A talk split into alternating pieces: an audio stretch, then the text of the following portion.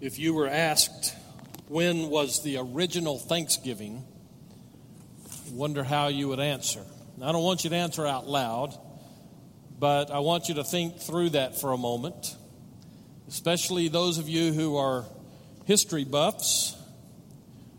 When was the original Thanksgiving? We might, some of us, might go to the year 1623 when William Bradford of the Plymouth colony issued this to his followers. And I quote Now I, your magistrate, do proclaim that all ye pilgrims, with your wives and little ones, do gather at ye meeting house on ye hill between the hours of 9 and 12 in the daytime on Thursday, November ye 29th this, the third year since ye pilgrims landed on ye Plymouth Rock, or excuse me, Pilgrim Rock, there to listen to ye pastor. I like that part.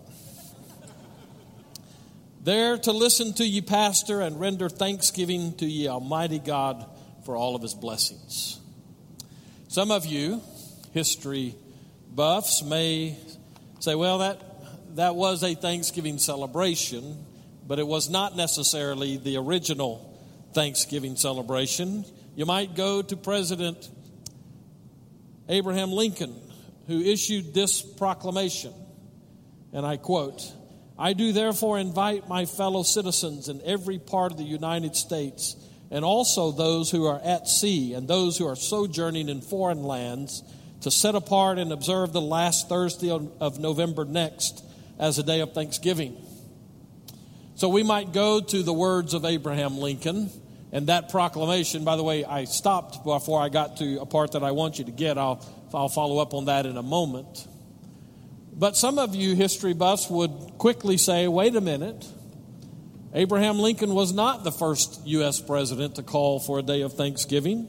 In 1779, George Washington wrote these words I recommend to the people of the United States a day of public thanksgiving and prayer to be observed by acknowledging with grateful hearts the many and signal favors of Almighty God, especially by affording them an opportunity peaceably to establish and form a form of government for their safety and happiness. Three different observations, three different statements, three different opportunities for us to try to dig down and find the original Thanksgiving. There's something that is common in each of those. You may not have picked up on it because it's those are relatively familiar statements.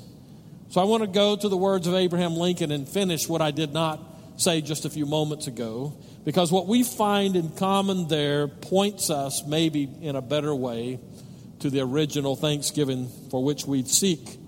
And so he says this a day of thanksgiving and praise to our beneficent Father who dwelleth in the heavens. Those words, I'm afraid, are a far cry from what 21st century Thanksgiving seems to be. If you listen carefully to the script that will play across America over the next several days.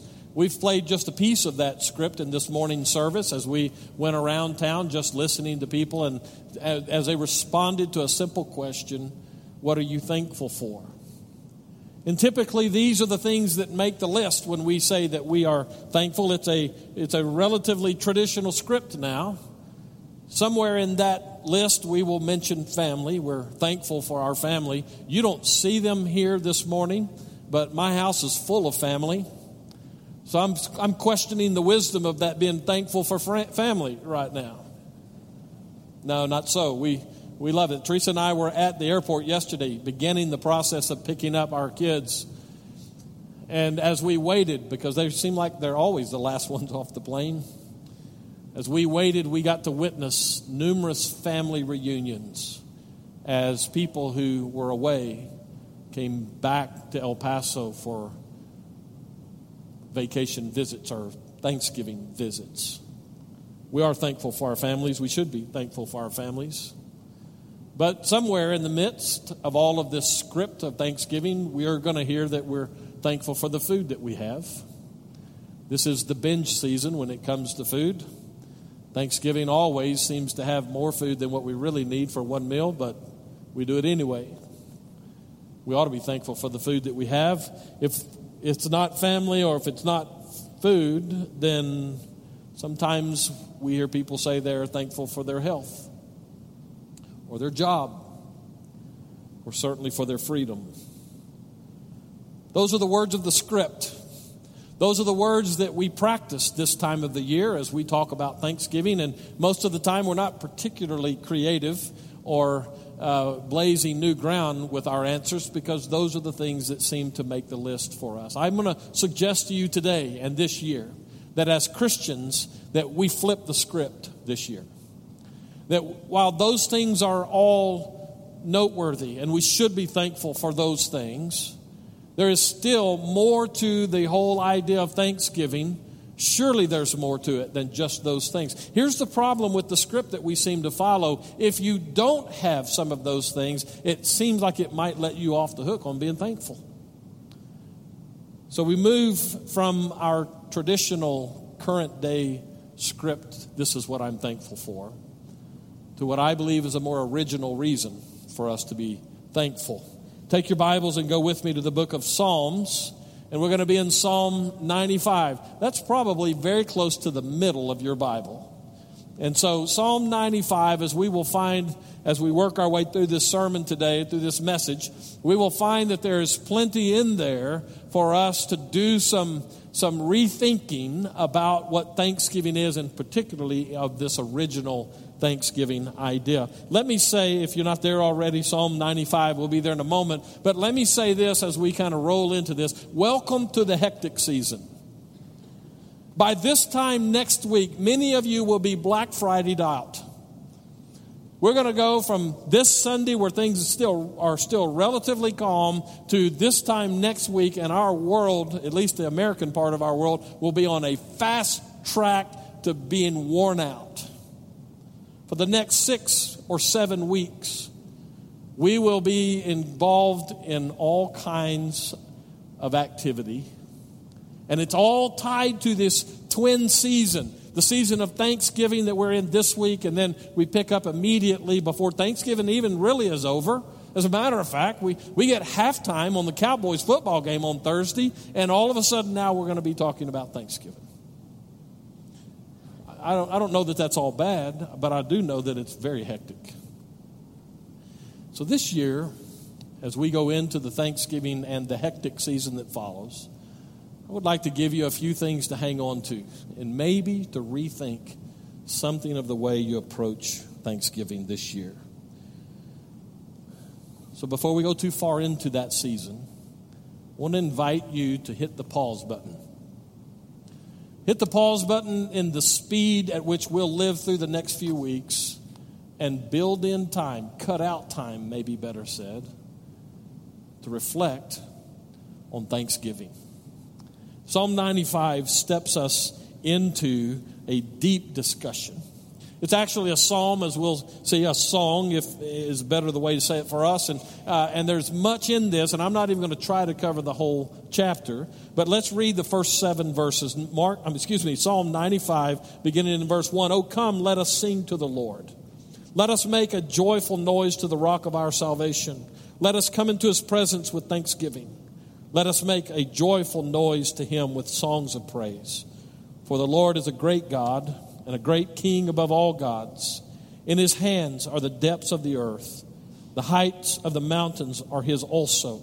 The sea is his, for he made it, and his hands formed the dry land. O come, and let us worship and bow down. Let us kneel before the Lord our Maker, for he is our God, and we are the people of his pasture and the sheep of his hand. We'll stop reading there. There's plenty for us to gather in that. So let me just highlight a few things for you as we work through this. First of all, there is this invitation. We are invited by the psalmist to come and worship. Actually, three different statements that he gives us, three different calls to worship, emerge out of this as we begin to look at it. And the first one comes with the first two words Oh, come. Here, here's the deal with O come, as we find it in verse 1.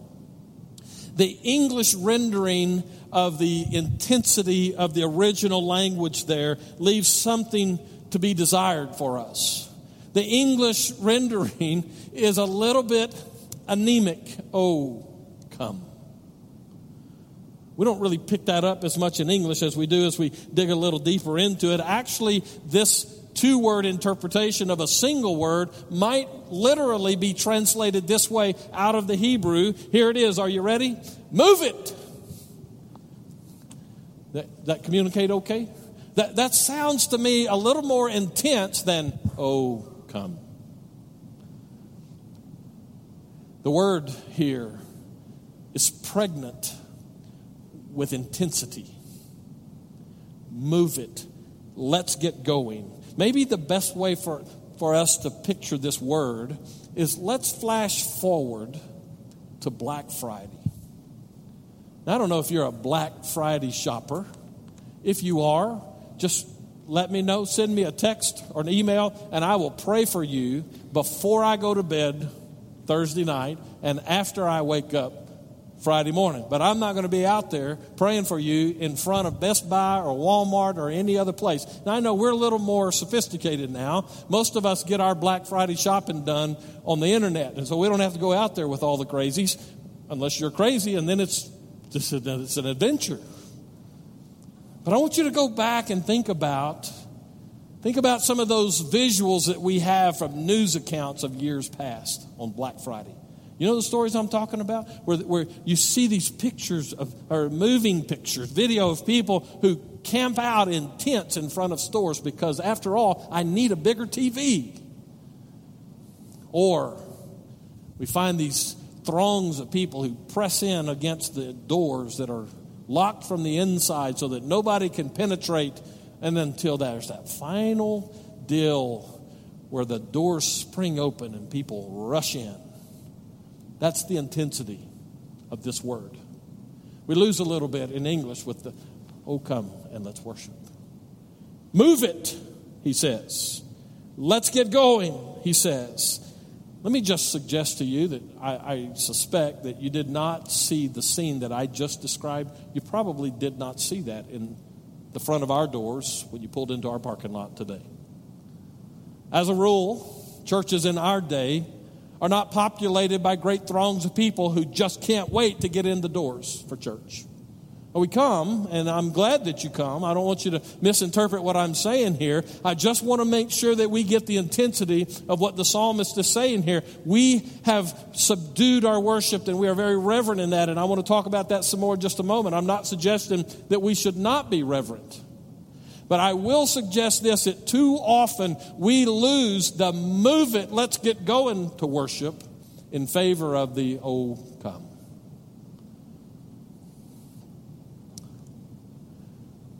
We should never allow our worship in the name of reverence or in the name of being subdued. We should never allow our worship to be ritual or routine or disconnected or disinterested. Worship should be anticipated. When we move to come to the place of worship, as the psalmist says to us here, that initial cry that he gives, that initial call to worship is we come to do this. And the reason that we anticipate it, the reason that it is chock full of anticipation, it's because we recognize that we go to worship where we will meet with the holiest of holy, God Himself. There's an anticipation that needs to mark our worship. The second of these call to worships is in verse 2, and the third is in verse 6. But scholars tell us when we take those three different calls to worship together verse 1, O come. Verse 2, let us come. And then verse 6, O come, let us worship. When we take those together, we find that there is written into that this, this uh, anticipation of a procession of worship. There is this picture of this group of people, this throng, if you will, the gathered community of faith. And as they first hear verse 1, that call to worship, they're at the beginning point and they're ready to go. And so he says, Come on, let's go. Verse 2, we find them moving through the streets towards their destination. It's not the beginning anymore, and certainly not the end, but there still is that point of anticipation in the middle. And finally, at verse, at verse 6, when we come to the third of these calls to worship, that throng of people, that progression of pilgrims, is now standing at the gates, at the doors, ready to go in. And there is this building excitement about going to worship. And so today, we join that procession.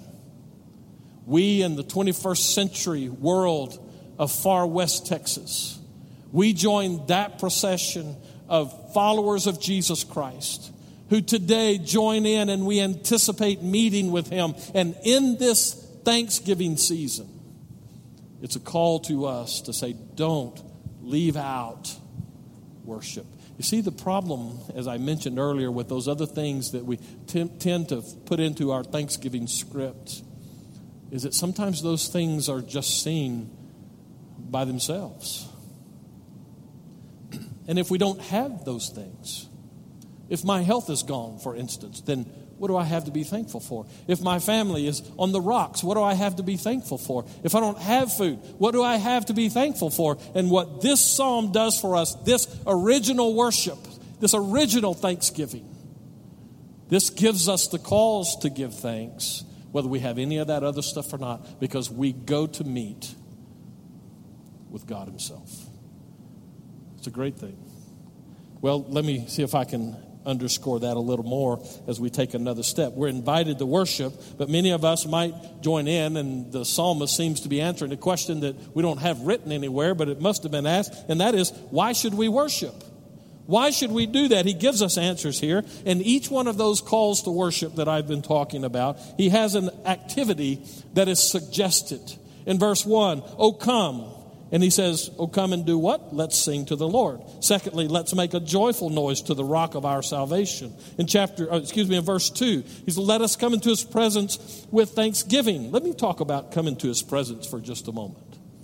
It's in now in the nuances of what the psalmist writes that we find the original thanksgiving. He says again, Let us come into his presence, very literally translated he says, Let us meet his face. Let us meet his face. Not long after we moved to El Paso, Teresa and I were on the phone. Uh, I guess it was probably FaceTime or something like that with our six year old, now six year old granddaughter. Mackenzie is not here today. The rest of our crew is here. They were in the early service. And, uh, but Brandon, my oldest son, and his daughter Mackenzie will be here on Wednesday. But we hadn't seen her in a while when I was having this FaceTime conversation with her. And so when she popped up on the screen, I said, There she is. My face misses you. And she immediately shot back, Well, my face misses you, Doc. And I thought to myself, I bet she doesn't have any idea what she just said. You see, this verse 2, the way this is written, let us meet his face is drawn from an ancient Near Eastern image. To, to see the face of the king, and we find in other passages where it talks about the face of God, and Moses especially, it, it is a, it's another way of saying and translating us into the power structure that was the throne room for a king for a person, a common person, to make his way and be in the throne room and see the face of the king, meet him face to face, was, was a, an exercise in intimidation. That king, with all the power and all the authority that he carried, had a throne room that mirrored that. So his throne itself would have been one of those that nobody else would have had in their home. That's one thing. To see the king sitting on it is another thing. But to look around at the decor, and to look around at the people, the guards that he had there, the servants that he has at his disposal, to see the face of the king was to step into that environment. Our translation says, Let's come into his presence. And the word picture here that the psalmist lays out for us is the incredible power that we find in God and we get to step into that presence. He's intense about saying, hey, let's go. And he's intense about painting the picture for us that helps us to be sure that we recognize that we are dealing with a God who is not us. He is powerful, He has all authority. We, we find that played out in verses 3 through 5, and I'm not going to take the time to work my way through all of that just yet because we're not quite there, and I'm not going to have time to get to it all today. But you will see as you work your way through that, this God that we meet face to face, we come into His presence in worship. This God is incredible, the creator of all. The second part of verse 2, he gives us another reason that we should worship him. Let us make a joyful noise. This is an interesting phrase. It actually literally translates a word that means essentially it is a wordless noise. It's a war cry, you might say. It's one of those things that the intensity of what you feel in that moment is so strong that it just comes out. I had an example of this. I'm going to give you some homework to do today. Uh, I don't want you doing it in here, all right? First of all, you'll start laughing enough that people wonder what's going on. But when you get home, take whether it's your phone or your computer and go to YouTube and YouTube this phrase Smarty Pants Dance. I know I'm not supposed to say dance in a Baptist church, but just bear with me for a minute. Smarty Pants Dance. Now, this is old. This is at least 10 years old. Uh, but this is of a little girl, and her dad has a map in front of him. And this little girl is young. I mean, she's a toddler. Uh, she's able to get around pretty well, but uh, she, you can tell she's very young. And the dad will say, "Where?" For instance, he says, "Where's Michigan?" And that little girl walks up and looks at that map, and she puts her finger on Michigan. Now, most of us couldn't do that probably, but this little girl had it figured out. He said, "Okay, so where's Texas?" And the girl puts her finger on Texas. And where's Florida? And she puts her finger on Florida. And between every one of those, when she gets it right, her daddy says, Do the smarty pants dance. And she jumps off and she starts. It is hilarious to watch. I don't bring it up because of that. We'll take you back into my life about 10 years ago as I was in the process of trying to finalize my final degree. And I, I had to write a doctoral project report. It was about 176 pages when it was all said and done. And um, I, I, I worked for months on that document. And so at the very end of it, I, I, finally got to the point where I submitted the final little section to my professor. He was the assistant dean at Truett Seminary, and so he, he had all of his I's dotted and T's crossed, and he made sure that I had all of mine done appropriately. And so as I sent that off to him, I remember, like it was yesterday, the relief of finally coming to the end of that marathon assignment. But that relief, as as real as it was for me, was nothing like the relief I got when I got the return email from him that says everything's in order, you are substantially finished with your writing. I want you to know, I, I just it was such an intense emotion inside that I, I just I did the smarty pants dance. I, I walked out of my office at the house and into the living room where my wife was, and it was just I, I'd seen the video and I just did the smarty pants dance. And then I looked up and saw my son's girlfriend sitting there with Teresa. Apparently, uh, her face showed that she was absolutely shocked. Don't ask me to do that. I will never do that again, but she must have been okay. She married my son after that. So that's that's the word picture here and the emotion that he's talking about. Do you feel that way when you come to worship? Like you just can't wait to get into God's presence? That that sense of anticipation the, noise, the, the, the wordless cry out. I, I think that what has happened is that we have so tried to protect the integrity and the reverence of worship, we've lost the wonder of worship. This is not unrestrained chaos that the psalmist is talking about here. Many of us, including myself, would be very concerned that in, in lightening the expectation of worship, that we would just all of a sudden have no constraints at all. That's not what he's saying. I, I know that's not what he's saying because we have it here. Look with me a little bit further down. Look at verse 6, where he gives us something of the posture of worship.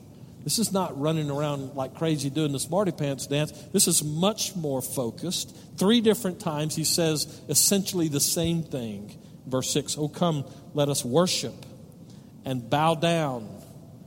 Let us kneel before the Lord our Maker. The picture of worship that he gives to us is the one that says we know that when we come into his presence, we must assume the position of worship whether it's literal or figurative. We don't come and just jump around like we're crazy or something like that. We come with full reverence, understanding the weight of the moment. We're meeting in the throne room of God. There's your original worship. There's your original thanksgiving. It's not just based on the stuff that I have, it's the position that I have because of what God has done for me and for you. So, this Thanksgiving, as we come into a season, a week, a day that is supposed to be set aside for Thanksgiving, let's be careful that we don't practically live like an atheist.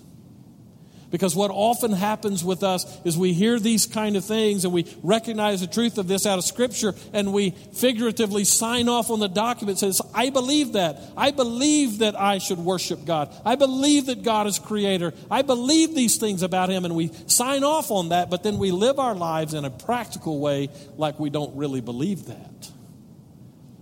And so we resort to the script. Well, I'm thankful for my family. And I'm thankful for my job. You know what? I'm thankful for both of those, very much so. But I'm more thankful for the position that I have because of Jesus Christ. That I, just like you, have the opportunity to walk into the throne room of heaven itself and fall on my knees and worship Holy God. I don't do that because I'm good. I'm just like you. I'm not nearly good enough to do that. We do that because He's made it possible. There's your original Thanksgiving. So, as you go into the Thanksgiving week, let me encourage you to do two things this week. First of all, be intentional. If you don't intentionally worship this week, then the chances are good that all of the push of the holiday season. By the way, you ever thought about what the word holiday means? It's a holy day. It's only holy if we treat it like it's holy. And so be intentional that you make sure, here's the second one be intentional that you make sure that you slow down, carve out space. When I was learning how to uh, take a raft down the rapids of the Rio Grande River up near Taos in that box canyon up there. We had a guide who got in the raft with us that day, and he spent a, couple of hours teaching us how to maneuver that raft. He did that before we got to the really tough part of the rapids because he knew that by the time we got to the tough part of the rapids, we needed to know and, and, it needed to be second nature for us. When he said to do something, we need to know what to do and to do it immediately. And so, in the process of teaching us all of that, he made this comment. He said, You know, every once in a while, before you come into the one of those really tough stretches, when things are going fast and you don't have time to think too much, he said, Before you get into that, you need to eddy out. And I, I didn't know who Eddie was, and I had no idea what Eddie out meant. And so I asked him, and he just kind of laughed at me. He said, No, Eddie's not a person, Eddie's a place. He, he explained to me and to our group that when you're going through rapids like that, sometimes the current has a, has a way to kind of cycle and circle around. And he said, if you'll catch one of those eddies, one of those calm places over next to the shore, he said, you don't have to work anymore. You can just sit there and you can gather yourself and you can plan where you're going from there. I'm going to suggest to you pretty strongly that unless you're above average, you're going to need to eddy out every once in a while during this holiday season. There's going to be plenty of stuff to do. Our church has plenty of stuff to do over the next two or three weeks. We living Christmas tree and all the things that happen with that, Christmas parties and Thanksgiving baskets that we distribute, and all of those kind of things. We can be so busy working for God that we essentially ignore God in the work.